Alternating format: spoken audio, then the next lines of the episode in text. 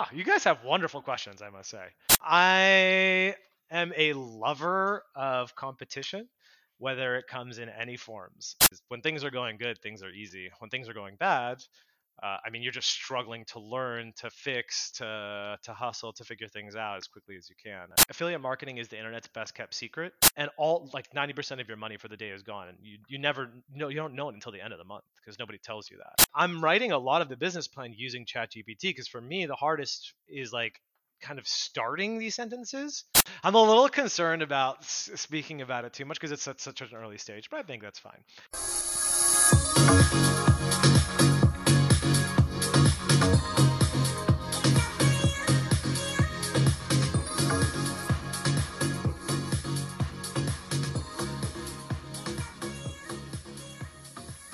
Hello, welcome to another episode of the Dre and Smiley The Inner Circle podcast, where normal people living extraordinary lives share their experiences with you.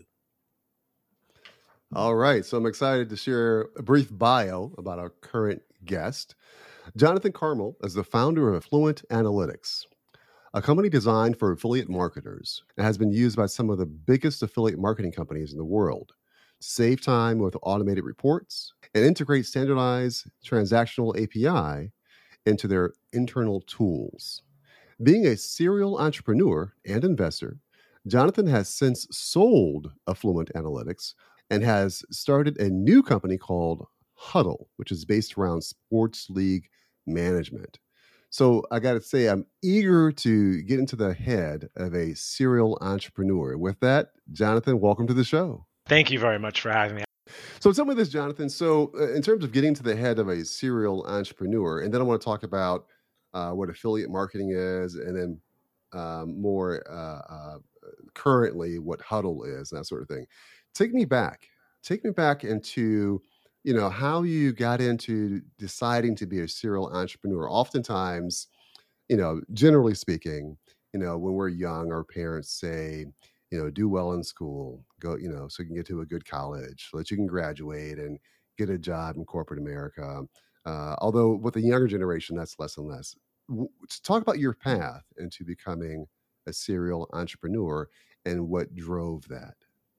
So, might not be the most interesting of answers, but I think I was kind of born into it. So my father's been uh, my father's an, uh, an Im- immigrant from Israel uh, and moved to the U.S. God, I think in the mid early '80s, mid '80s. Um, and he came here with nothing, and he started just he's been he started a bunch of different businesses since he moved out here. So he started off in real estate. I mean, he first worked as a valet, which I find hilarious. Uh, and then he started in real estate, video duplication. I don't know if any of you guys remember Blockbuster, but he would basically supply Blockbuster with like all the cassettes that were that you would rent. Somebody had to actually like duplicate the original videos. Uh, he's most famous for a, a, company called Spark Networks. They did Christian Mingle and uh, um, and now he's he's in another advertising business, which is doing very very well as, as well. It's called AnyView. Um, but uh, yeah, I kind of just followed in his footsteps. I didn't really intentionally go down that path, but I mean, I just I love the hustle. Um, so I mean, like the first, I would say we can call it a business, I guess, was in college. Um, I was I went to University of Southern California, and I was in I was actually a video game major in the cinema department. And as our last group project, we started a video game called I believe it was called Finger Dance. So it's like a, a dancing iPad game that you would play with your fingers. Uh, and we ended up selling that for like 50, 100K. Uh, among 10 of us, which is it, it's not much when you split it split that pie, but like it was a school project, so we were like, wow. So and from there, just kind of moved into um, uh, marketing. Actually, my dad asked me to move out to Israel to help him with one of his companies uh, that was not doing well um, and it was never going to do well, quite frankly. But he asked me to come manage it, and it was the probably the best education I've gotten.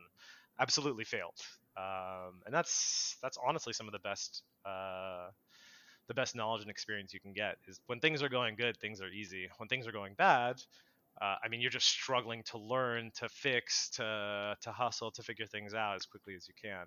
And um, after about a year or two, it just wasn't going anywhere. So I ended up getting um, a, a, job in marketing. Um, working for God a horrible company.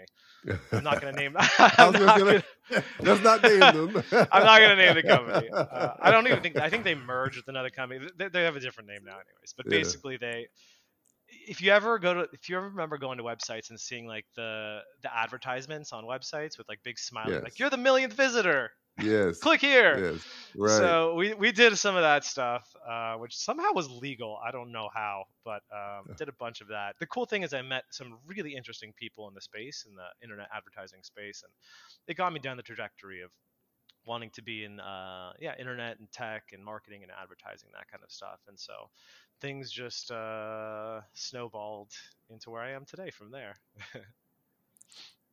yeah, it's interesting. I always like to hear entrepreneurs talk about the early days. We had someone on uh, a few months back, a few episodes back, Steve Sarowitz, who has created and sold a number of companies. Um, he's made billions. Uh, he's really successful. And what people don't often realize is that before you achieve that success, like you, he had some failures early on after shortly after college which is great if you can have them early right? Because it gives you you know more opportunity to kind of grow and expand. So i'm glad you shared that you know your trajectory wasn't just i hit the ground running i had nothing but success and here i am today. So i appreciate appreciate you sharing that.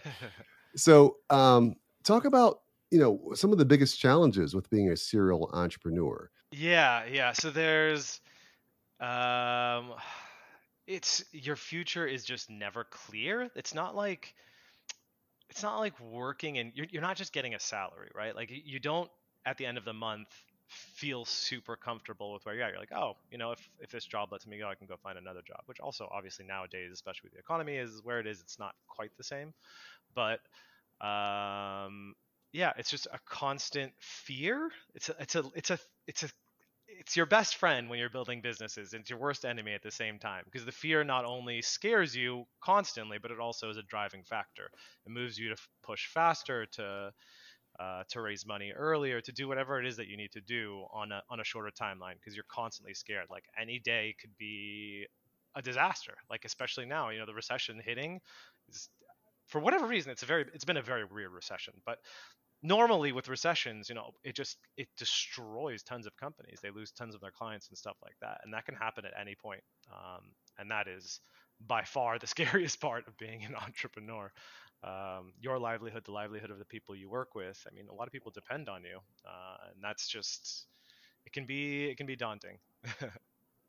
wow, one thing you mentioned is you mentioned affiliate marketing. Just for our listeners, can you define affiliate marketing? Because we see it all over YouTube and they say, oh, come to my website and do this and buy this product.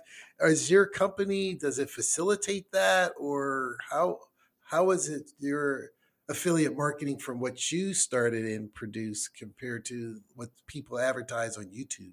Or is it the same? Cool. Yeah, yeah, it's it's so it's interesting. Affiliate marketing is the internet's best kept secret when it comes to monetization of, of human eyes. Um, so basically, everyone knows like banners, they know video ads, they know all sorts of other things. So what people generally, the general population doesn't know is that a lot of the articles you read will talk about a specific product. So for example, uh, maybe you you'll type something in top 10 top 10 best toothbrushes um, and you'll go to a person's blog and you'll click on the first link. Uh, that link, they actually get a kickback for that. They get some sort of percentage. Um, so don't always trust what you read on the internet. In fact, be very, very careful. Um, so Amazon is probably the biggest affiliate payer in the world. Um, so anytime you, pr- a lot of companies when they promote Amazon products, any any link that leads to Amazon, they will get paid for. Uh, I think the easiest way, uh, the easiest analogy is just Instagram. Um, a lot of Earth, whatever social, but uh, most people generally use some form of social where their influencer will be like, "Hey, uh, just went to Macy's and bought this brand new Ralph Lauren polo or something, and they get money for that advertisement. That's an obvious form of advertisement, but that generally mm-hmm. is affiliate marketing. Or actually, another one is a lot of podcasts will be like, we'll have an advertisement and say, uh, and visit my link uh, you know, Amazon.com slash uh, or use my um, uh, coupon code, you know, drain hashtag Dre Smiley, um, mm-hmm. and that's also an affiliate link. So there's a lot of different ways that affiliate marketing uh, manifests, um, and so yeah, that's that's essentially what the industry is. So is your is your company from that perspective of the Instagram and a hashtag or a link? Are you harvesting the data analytics and giving it to Amazon, or what is it that your company did or does compared to what you just described? Cool. So Am- Amazon is actually they're kind of they're so big they just don't really care about anybody else. Um, so they are they're kind of a um, a closed ecosystem. Um, they're a walled off ecosystem. So you it's really difficult to pull data from them. Also, they're because they're so big, they don't give very much data to their users. Um, so they're not the best example. So what we do hmm. is um, we aggregate data from many different places. So the best way of of describing this is um, we can do this in multiple tiers. So one, let's say we own a small blog let's say I own a small blog. It's called Jonathan's Blog. Um, I have a couple thousand visitors per day, and I want to monetize it. One of the easiest way of monetizing it is through affiliate marketing, because all I can I can go to these places called um, affiliate networks, decide who I want to promote. So I can go up, I can lo- make an account with the platform and be like, oh, I see Coca-Cola, I want to promote Coca-Cola. I love, um, I don't know, World Wildlife mm-hmm. Fund because I want to promote some charities. Um, and then I can choose a bunch of those, and then I can start putting links of those on my site. And that platform tracks that affiliate network, tracks all of the clicks, and, and they pay me out accordingly. Now, there are a ton of those different affiliate networks. Sorry, I'm getting a little. T- if I'm getting too, you're good. Too technical. Oh, this is great. No, you're good. We're, we're, tracking. We're tracking. Cool. Yeah, we're cool, tracking. Cool, so the way of thinking about them is they're just basically stores for me to choose things I want to promote. And so those affiliate networks, I will probably as my as a blog work with a ton of those. I might work with 10, 15, 20 different networks because all the different pla- things I want to promote are in different places. Um, so at the end of the day, and this was a problem for us, I'll go into that in a minute. At the end of the day, um, my blog, I'll have to find out how much money I made th- this month, let alone this t- t- today or in the last few hours. I would have to log in to 20 different platforms. Ooh. You know, I made $100 from platform A, I made $2,000 from platform B, and then I would add all those things into a Microsoft an Excel spreadsheet and like it just it takes so much time. It's not, nothing's automated there. Uh, and mm-hmm. that's just to find the revenue, not to not even to get any kind of like important business intelligence, like what are the trends on a daily basis, how many clicks, what is my conversion rate. Like there are so many KPIs that are really important for these companies um, that are just kind of locked behind different platforms. So what we did is we came in and we connected all of those platforms into one uh, business intelligence place, one dashboard where you can see on an hourly basis how much money you've made, how many people are coming in. Also, like a, a, another thing is like if a, one of the links breaks. So, for example, if an advertiser uh, cancels their old promotion, their old campaign, and starts a new one, they wouldn't tell you. It just breaks. And so maybe you have it on your most top performing page, and all like 90% of your money for the day is gone, and you you never know you don't know it until the end of the month because nobody tells you that.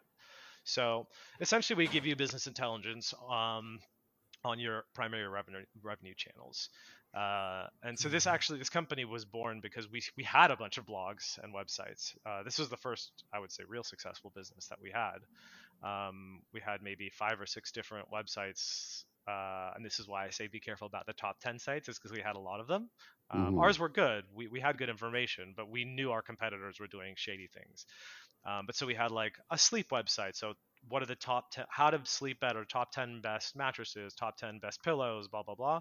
So we had a bunch of those websites, and each of those websites were promoting a bunch of different platforms. And at the end of the month, I was spending like two to three days doing our financials, which is ludicrous. Mm-hmm. Like that should not, that should not happen.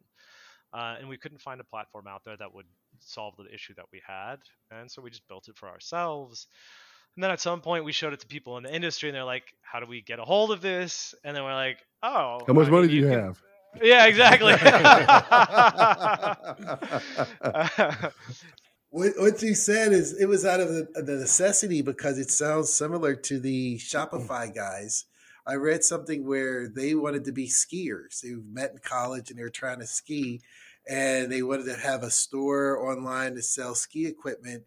And they came up with this cool Shopify platform. And when they went to the investors, the investors like lose the ski idea that what you created is better than that. And they're like, no, we're skiers. And then all of a sudden, the investors convinced them to market Shopify, which is now a zillion dollar business. But these guys yeah. started out because what they created, because they said all the sites they would go to were so challenging to use, and they were technical people who like to ski. They just wrote their own platform.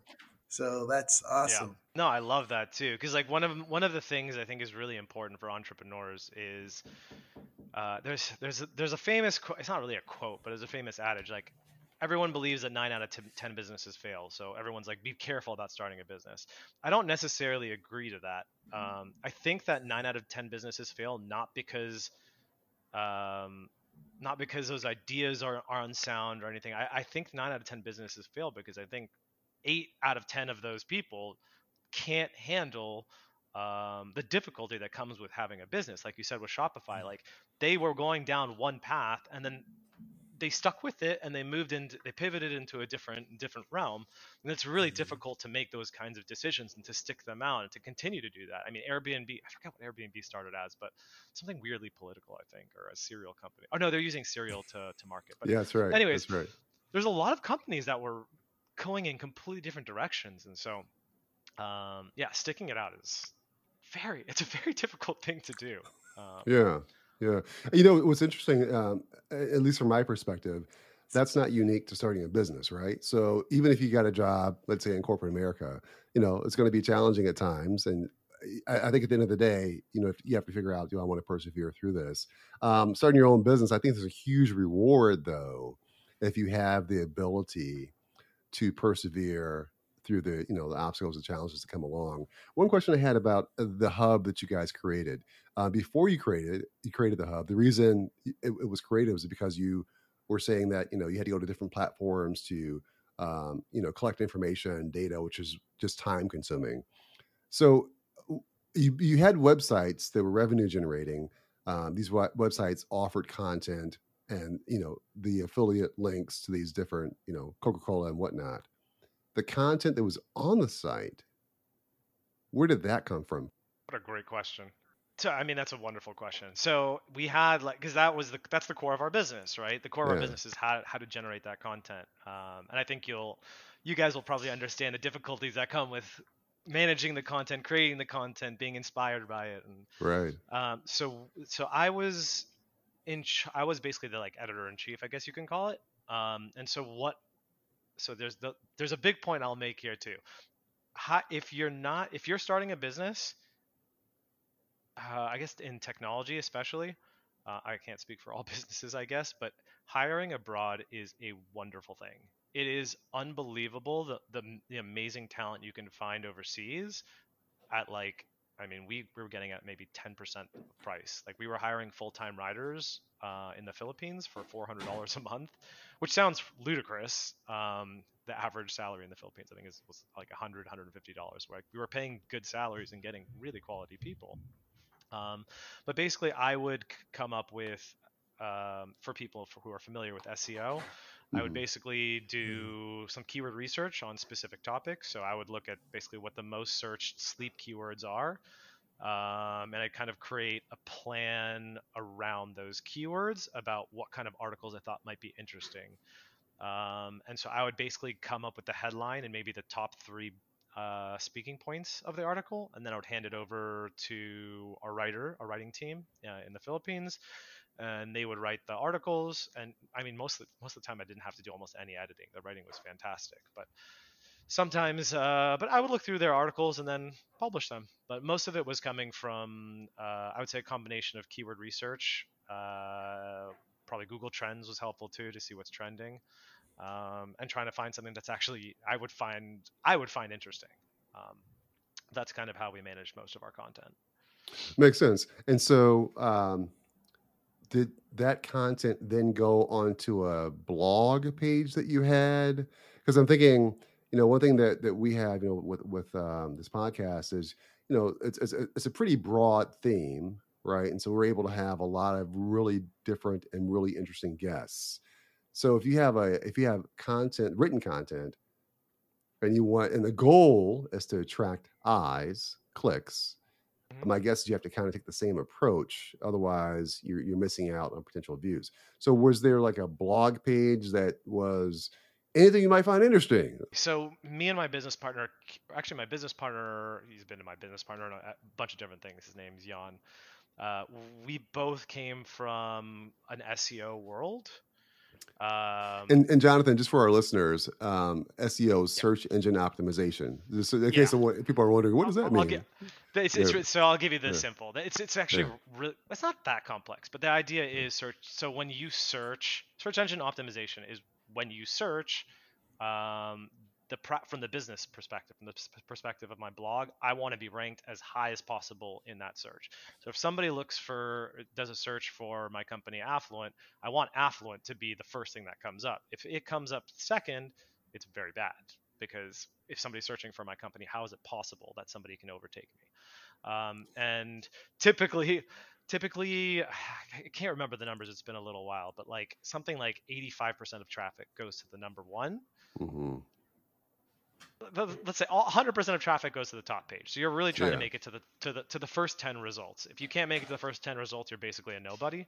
Right. And so search engine optimization is trying to get you as high up the rankings as possible without paying Google for the ads because that's a whole whole different thing. Uh, I prefer I prefer free, free clicks than paying for clicks. sure. Who doesn't? Uh, yeah, right. Yeah. And so um, that whole process has a, has many different facets. It has to deal with the hierarchical structure of your content. It has to deal with uh, the technical speed, a lot of technicality of, of how your website is run. Uh, there's there's many different thoughts too, and, and Google only releases little bit of information. I, I don't I don't know if I can give a percent, maybe 40 to 50 percent of what their formula kind of is. So it's a lot of guesswork and it's a lot of like reverse engineering and stuff like that. So Mm. uh, there are some things which are 100% known, and there are some things which are uh, we're still kind of figuring out, and Google will never tell. Uh, that's their formula, anyways. And so um, when we create when we create the structure of our website and the structure of our articles, we're basing it all around keyword research. So then one of the easiest ways to just do things correctly with SEO is just having really simple powerful hierarchies. So like and which I think is which is really helpful for making content anyways. I actually thought it was kind of worked hand in hand, which is the why Google is such a wonderful company, why their search engine has been the best. They, they did, they've done a great job in uh, disseminating information and making it easy for you to find what it is that you're looking for. Uh, and so they want you to do the same thing on your websites. So if my website is, uh, let's find an easy one here. Um, what has a good hierarchy? Let's just call it uh, organization.com. Organization.com is the the top level of the hierarchy, and from there you break it down into like organization.com slash marketing slash sales slash uh, HR slash whatever. So that's a very simple uh, um, hierarchy for a website, and then you would put all of your marketing content into the into the marketing area. You put all your sales stuff into the sales area, and so like all websites should have that kind of structure.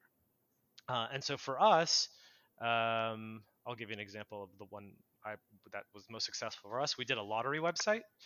Um, so um, God, I loved that website. It was so much fun. We learned so many really strange stories, uh, which which we really loved. Um, but so yeah, so we would do like lottery.com slash uh, mega millions, lottery.com slash powerball, and each of those we would have articles re- related to those specific lotteries. Um, and that's kind of how we broke down the website because then Google has a really easy time of telling, of understanding this information is for this. It's very easiest for, for us to rank you for Powerball then because we know exactly your lottery website and we know your this page is about Powerball, so it's going to put the Powerball page into a lot uh, into a Powerball search. Um, so that's kind of how we broke down the website and we kept going down and down and down and down so we'd also be like so it'd be like lottery.com slash powerball slash biggest winners slash joe francis 500 million dollar Powerball winner, and you can keep going down that hierarchy, and that's how you kind of structure your websites. Um, yeah. So there's no limit. I mean, if you, if you structure the website well, there's no limit in terms of how far down you can drill. I, I love that. And la- uh, last question before I send it back over to Smiley. So, Mhm. what's the frequency? Because you know, with with social media, um, my limited understanding, my very limited understanding, is that the more frequent the posts, the better. You know, in terms of gaining more viewers and eyes, that sort of thing. So, what type? And does that apply for these pages? And as it relates to affiliate marketing, and what was the the cadence, the frequency that you guys came up with in terms of how often you had to put content out there to remain relevant and and uh, ensure you had eyes and clicks? Yeah, no, it's it's a really good question. Actually, so we don't. Google never really tells you what that answer is, and we were basing everything again around SEO. So we were trying to post probably two to three times a week, two two to three different articles a week, uh, with the team. Basically, wanted each writer to to put it put out one article per week. That was the kind of goal. That was the kind of cadence that we had. We had to do rewrites as well, which was important. Um, re, rehashing old content is something important for every content maker. Um, I'm not sure if that works that well for podcasts, but maybe it does. I'm, I'm not. I'm not sure. but It's like it's like almost the, the equivalent of doing a TV show rerun. Is that the idea? Kind of. Yeah, it, so that that would work for I think for like more visual content, so for like videos and for um, yeah images and stuff like that. For written, it's just it's just a case of rewriting, going over, making sure the content is up to date. Ah. It's not it's not it's not like you're republishing it. You're just going back Rewriting and editing it. Yeah, Gotcha. exactly. Making sure everything's up to date. Um, Google loves that stuff. Um, but yeah, Well- I think generally more is better. If I'm going to be honest, as long as it's mm-hmm. quality, of course. Well, here's one for you because I'm so glad you explained the SEO and the hierarchical structure.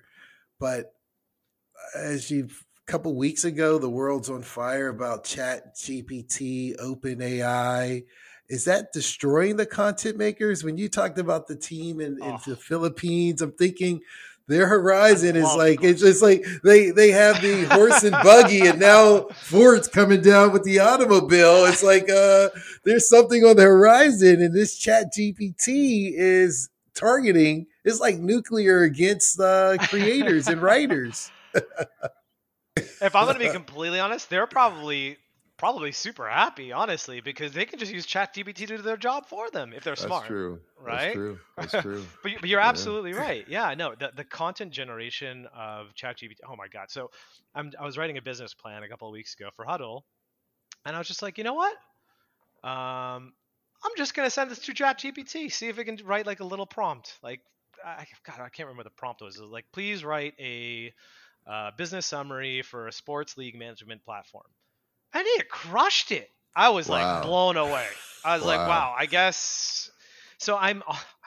Don't tell anyone, I guess. But I might be writing. I'm writing a lot of the business plan using ChatGPT because for me the hardest is like kind of starting these sentences, Mm. starting these Mhm. paragraphs, and it just writes it, and then I just go in, I edit it all, but it makes it instead of spending four or five hours, you know, it's cut it down probably by like 70, 80 percent, and the content is just as good as it would have been, if not even better than before. So there are some really interesting applications to ChatGPT and all this AI stuff. I will say. Um, it is a bubble right now. It is an intellectual and financial bubble. It is not as far as we think it is. Well, I guess I can't speak for everyone. It's really far, but it's not as far as as what's kind of been blowing up in the media. From the, so the three main AIs that I've played with are ChatGPT, Midjourney, and DALL-E. DALL-E two.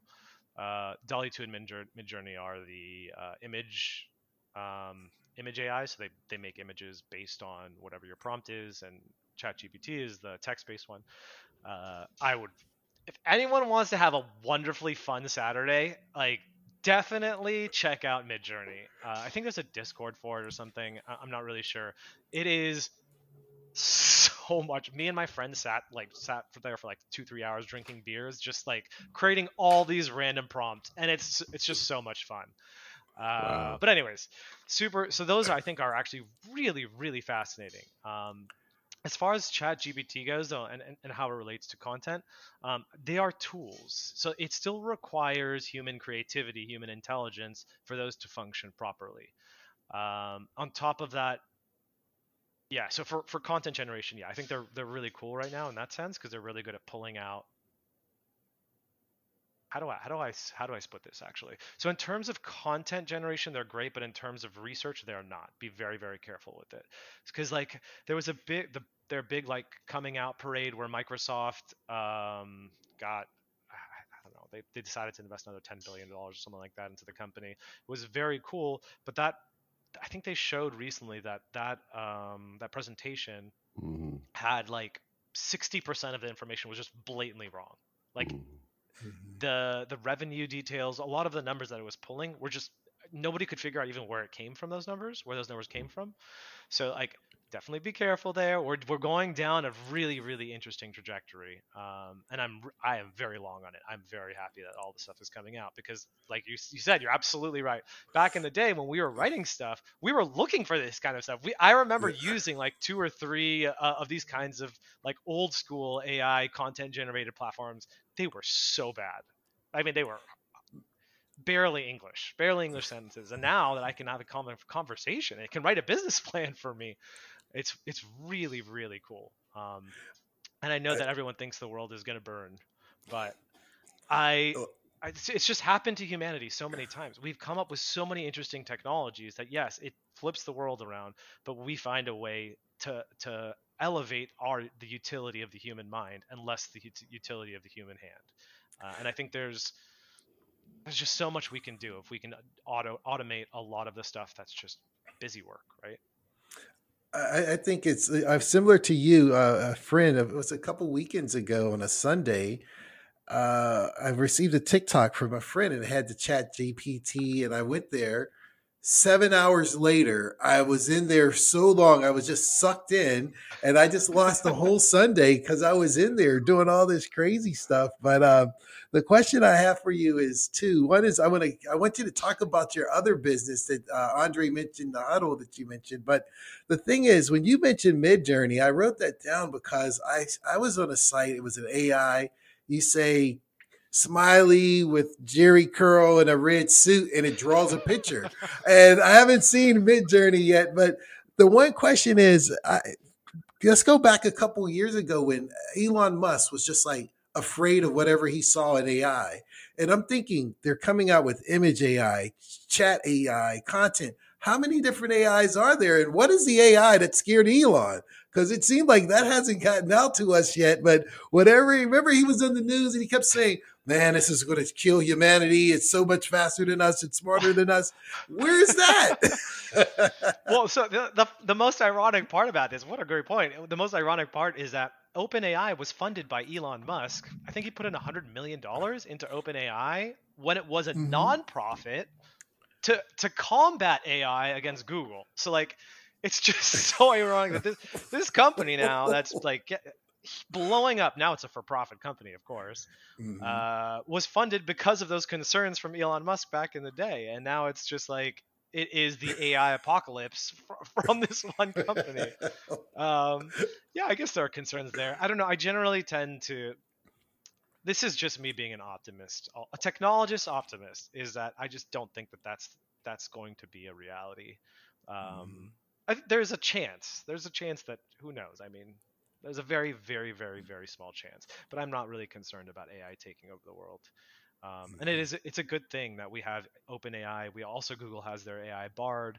Uh, I'm sure everyone and their mother is building AIs now because of this whole bubble that's going on, which is good because the more the more that AI comes out, the safer we will be. Not just as like a human human race, but the safer we'll be as consumers because the more the AI is out there, the less there will be sharing of like um, a lot of the, the personal data. Maybe that maybe that's actually not true. I don't know. But the more that AI is out there, the safer I think it'll be. The, to have different branches uh, of this really cool technology will just prove fruitful for everyone. Makes sense. So tell me this, Jonathan. Being a serial entrepreneur uh, with AI here, you know, surrounding us, have you thought about business opportunities around AI? And you don't have to share them. You don't have to share them. Yeah. No, I'm always but have- to share. have you have you thought about business? What, what- sort of business opportunities exist leveraging AI, and and, and, just- just generally speaking?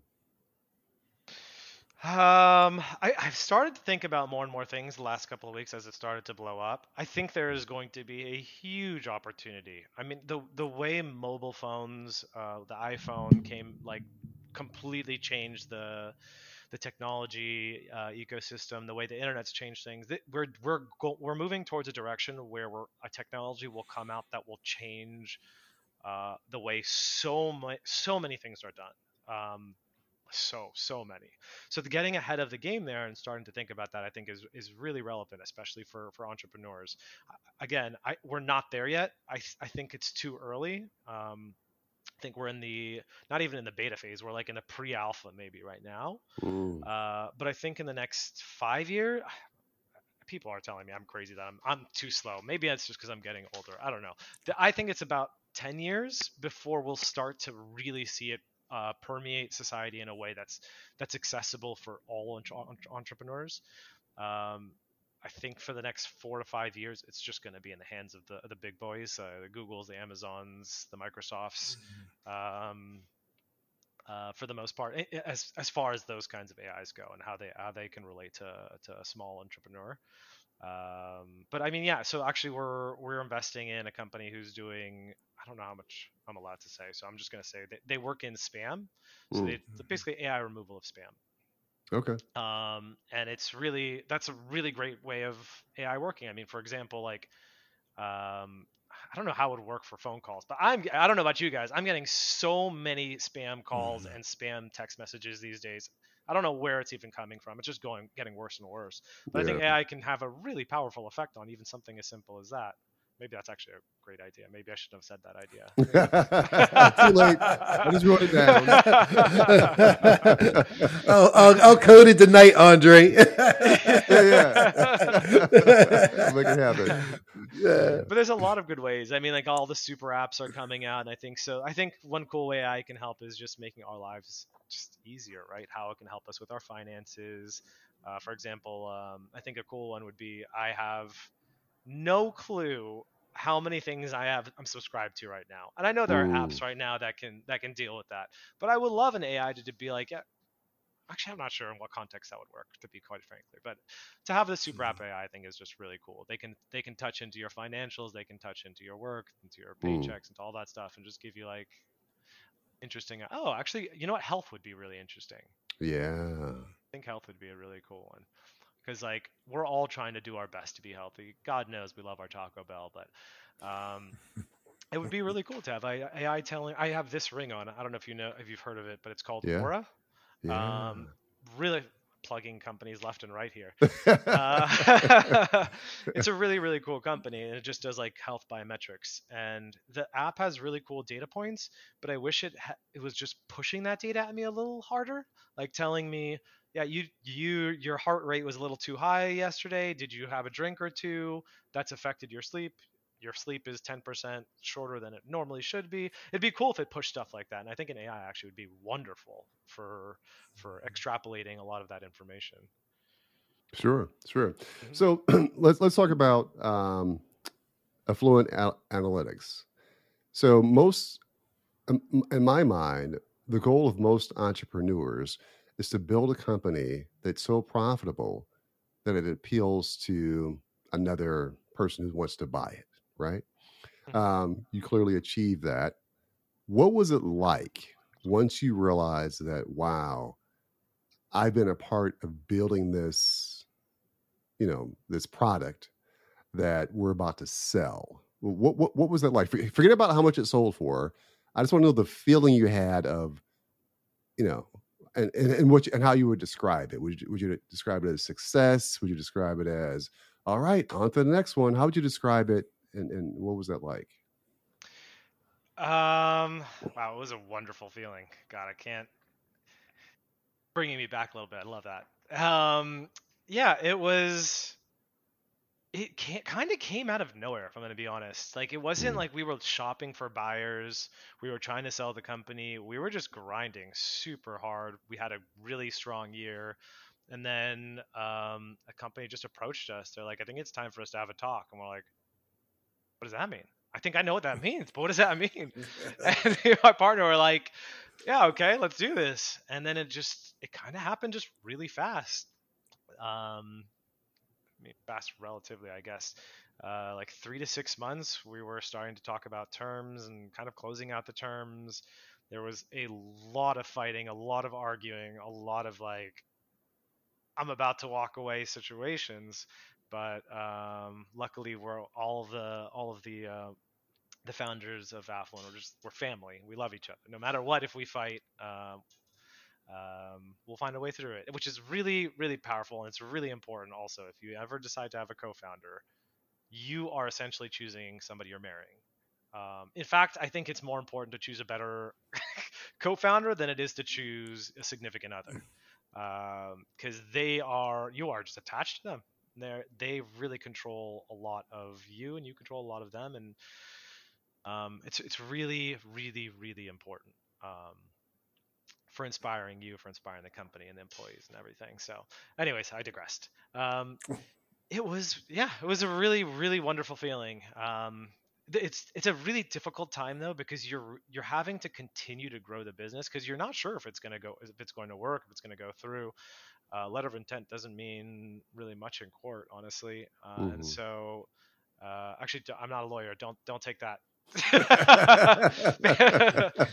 um, and so, be be yeah, we had to be really careful that we weren't dedicating too much time to um, uh, to the acquisition towards getting all the documentation and finding all the numbers and not actually managing and running our business to continue to grow because if it didn't work out we, we wanted to make sure that we were still still in the black and still doing well um, and i don't remember the prior questions but i hope that answered them. Yeah, yeah, yeah. no the one thing i i read a, uh, a serial entrepreneur a person who starts companies and sells them. He said it was similar to you have your kids and you send them off to college and it's like you you want them to kick them out the nest so they can grow but when you see your baby that you started from concept and now it's part of another bigger company and you're just like okay let them let them let them sprout their wings and fly. So it was like a proud father moment. Do you feel like that with some of your companies that you you're not the ceo you're not setting the strategy but you're like that's what i started and you're just like a proud father or big yeah. brother or something to your companies because they're flourishing without you but once again that was yours.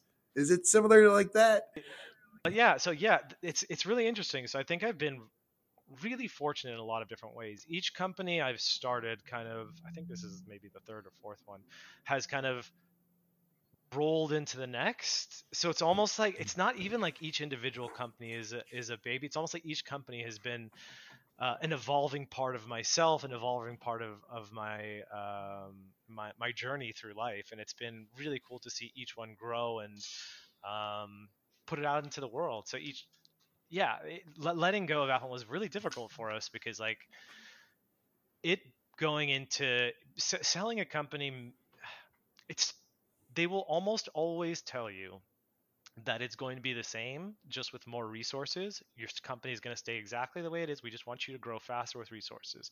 And a lot of times it's not. And um, mm for us, it, had to evolve once we joined the company uh, in many different ways. Our roles and our positions had to evolve, and um, yes, you do have more resources, and the people you work with are now like significant. Well, I mean, yeah, if they're acquiring you, they're going to be s- significantly larger in that in that ecosystem. Um, the company who acquired us are they're, they're the biggest in the space, so it was really cool to go from like on our own tiny children to like a part of this just really amazing company uh, and to see how that operates to go from startup to corporate is mm-hmm.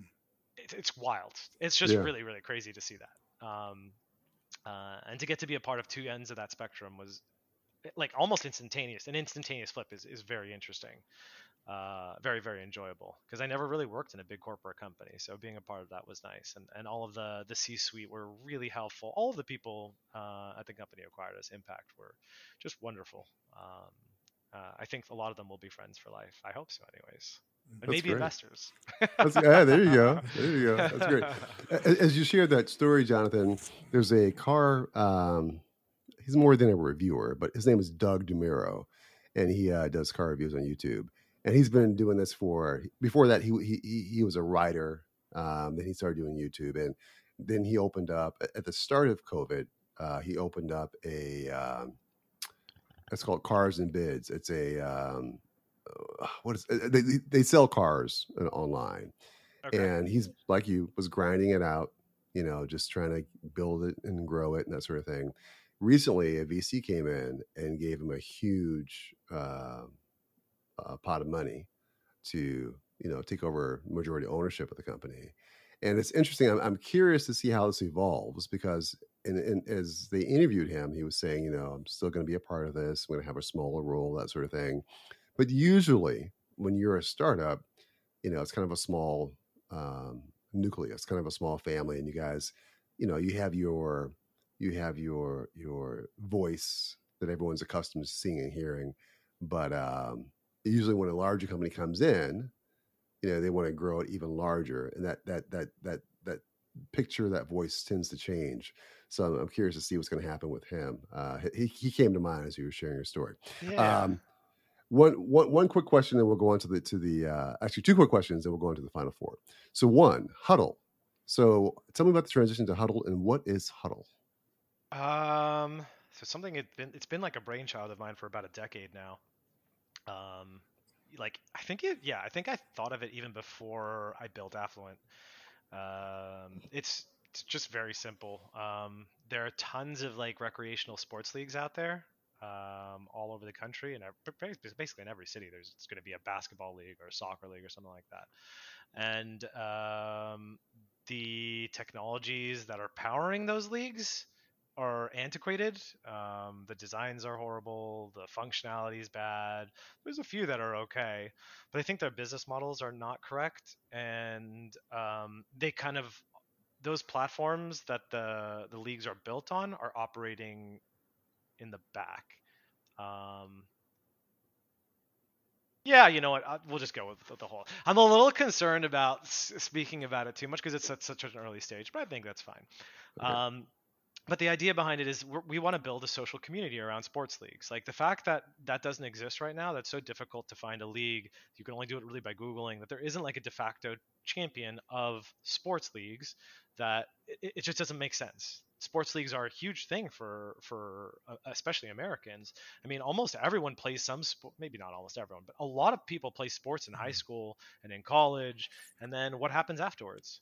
Like we just there's there's just no easy way to to be a part of those communities i think there's just some disconnect there that just that should be bridged and um, i want to be the person who bridges those uh, i want to build a community that allows it uh, teams and leagues and people to just very easily play sports in their communities and um, I want to do it in a way that's free for the league. So, from a business perspective, um, the leagues will be saving money. They're also going to have better tools.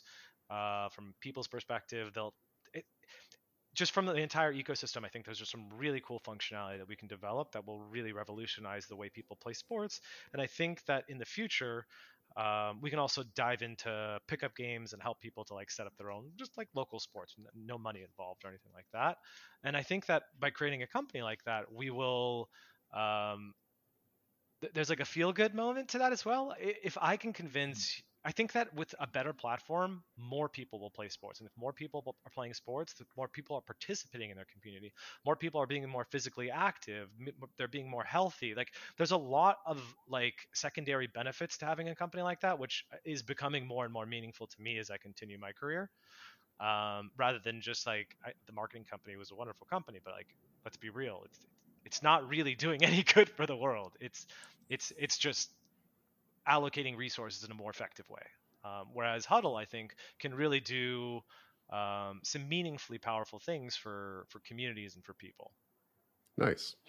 All right. So, what's one thing that people don't know about you that you wish they knew? Man, I'm usually an open book, so I think everyone knows everything. Okay. Okay. Uh, one one thing that they don't know. Um, that's a really good question. That's like an existential question. I, t- I need to ask myself. I think.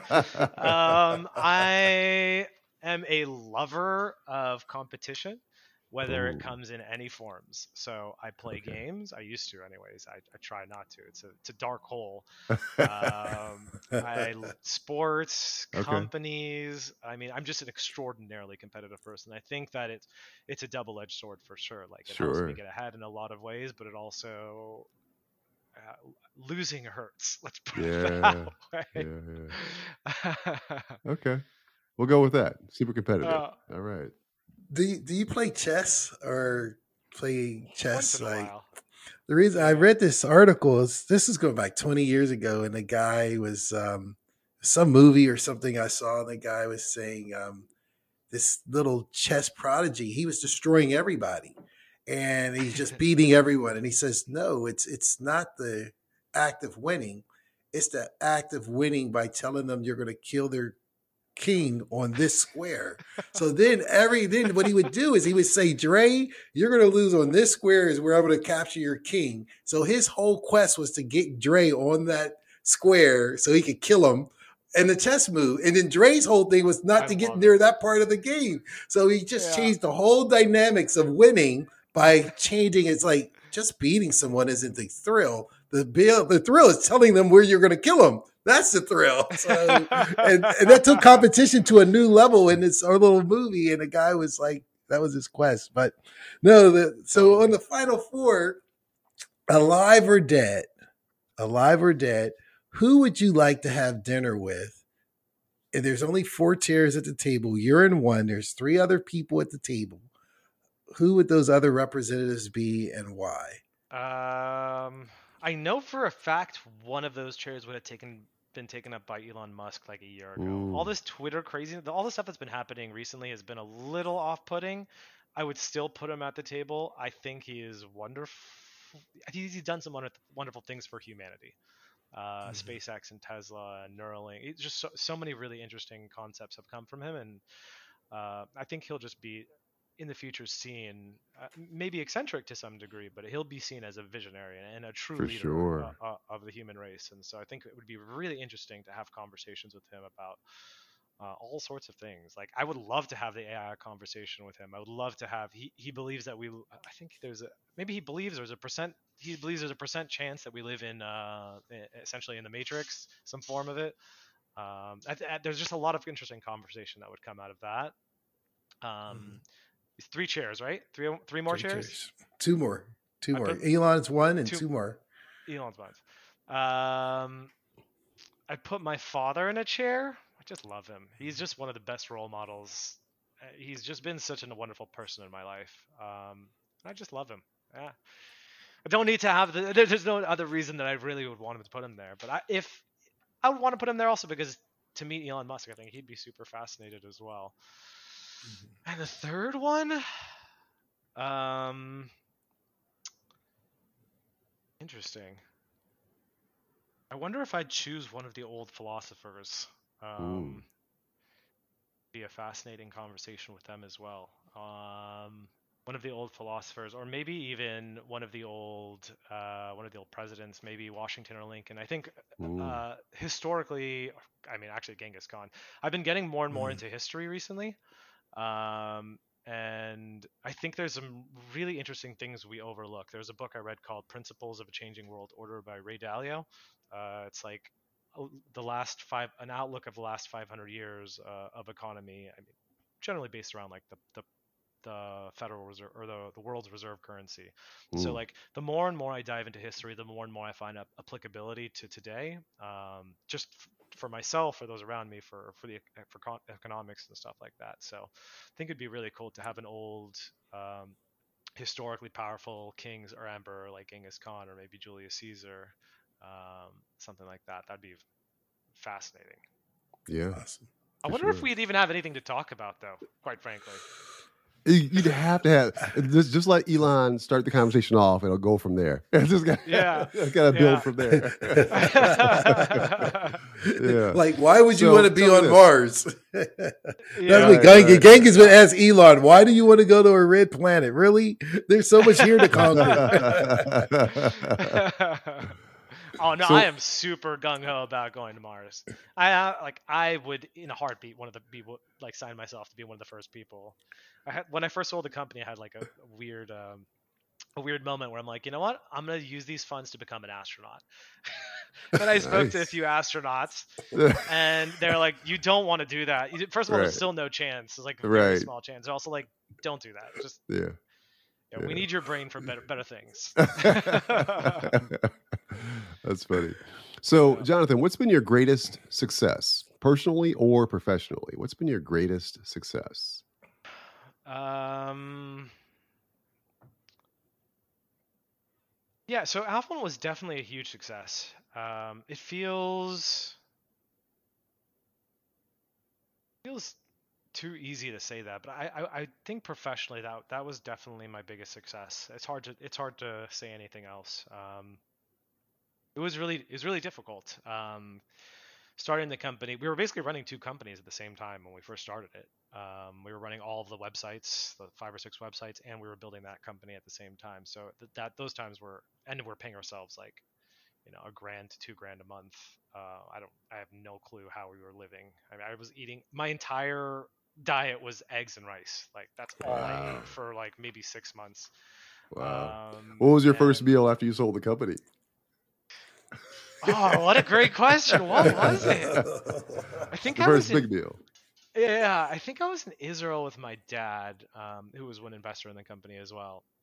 And I think he just took me out to just like a fantastic steak dinner there, which honestly, steaks in Israel are horrendous generally. So like, I wouldn't say it's a fantastic meal, but if, if you've been to Bourbon here in the U.S. or in Nashville, Yeah. uh, Bourbon, we went to Bourbon Steak when, as soon as we got back uh, Okay. to the U.S. Me and my founder, and that was a wonderful meal. It's a good spot. Um, yeah, and also I took a week off in Mexico. We we, Cool. stayed in a place called um, it's right next to Puerto Vallarta. I can't remember what it's called, but we took like a week at the W. It was it was wonderful. nice. Um, and I ate like maybe nine meals a day, just all the fish and seafood and tacos. Just horrible. It was horrible. And drank too much tequila too. That was that was wonderful. Um, what was that? What, where were we? what was the other question? I can't remember. remember. um, so what's been your greatest success- success personally or professionally? Um, personally, um, I don't know. I think so. I have a really addictive personality. Um, when it comes to basically, I mean, you name it, I can I can find a way to addict myself to it. Just anything. Um, and so I think overcoming that in a lot of different ways and trying to to turn that addiction into something productive when it comes to work, when it comes to working out, soccer, uh, all sorts of to channel that energy into something productive. I think is has been an accomplishment that I've, I'm constantly fighting and constantly trying to push in the right directions. And it's probably on a daily basis the thing that I, I I'm most proud of of myself is moving that into the right direction. And you know, we we're all human. There are some That's days right. when I just I mean, I had my allergies were crushing me this week, and so I was not productive a lot this last week. I like binged Netflix and read like fantasy sci-fi book. It did like nothing. I just like Yeah. was kind of a sack, and um, that's just part of life. It sure Uh, is. But like, I know that this Monday I'm gonna get myself, God willing, Nashville stops punishing my my autoimmune system. uh, um, uh, but I'm gonna get back to it. We're gonna get right back into it and, and work hard and, and be productive. Um, but it's yeah, it's good. All right. So here's one for you. Um, the third final four question is uh, what's your superpower? Superman flies, the Hulk has his strength, uh, Wonder Woman has her truth lasso. What is uniquely your superpower?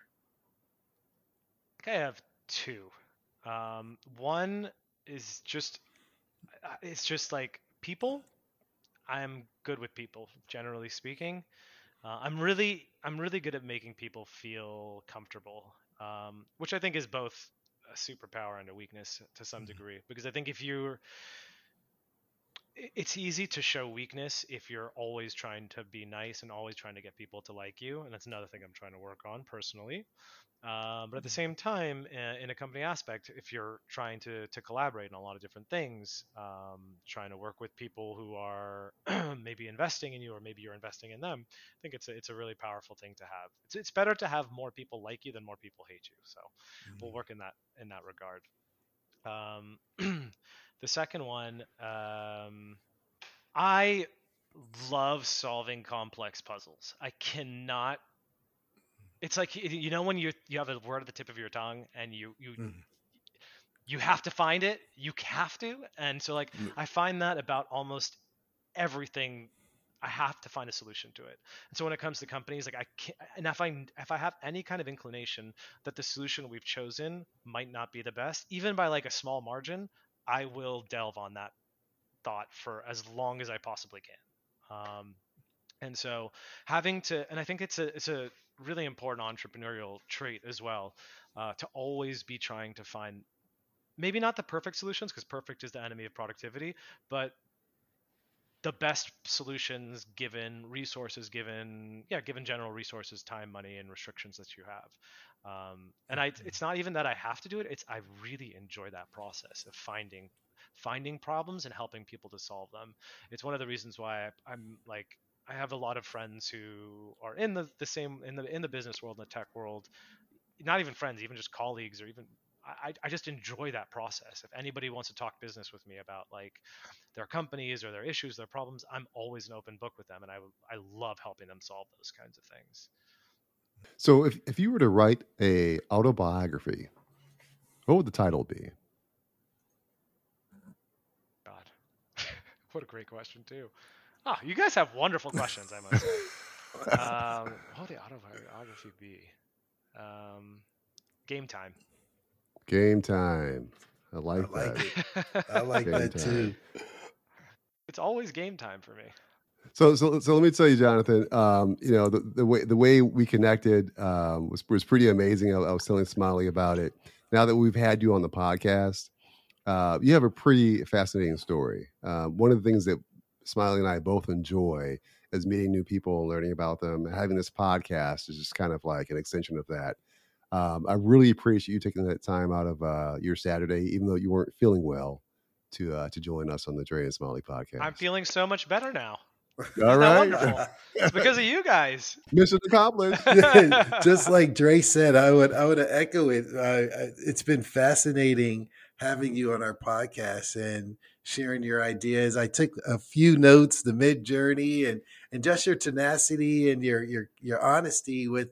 Because a lot of people, you, you you see people who start companies or entrepreneurs, you just think they, it just was easy for them, and it's always a grind. And, and I, I appreciate you sharing that sometimes you have failures, but you get back up and you just persevere and things work out. So that's an awesome story. And, and thanks for sharing and thanks for your time on a, on a Saturday. We appreciate you. I really, really enjoyed it, guys. Thank you so, so much for having me.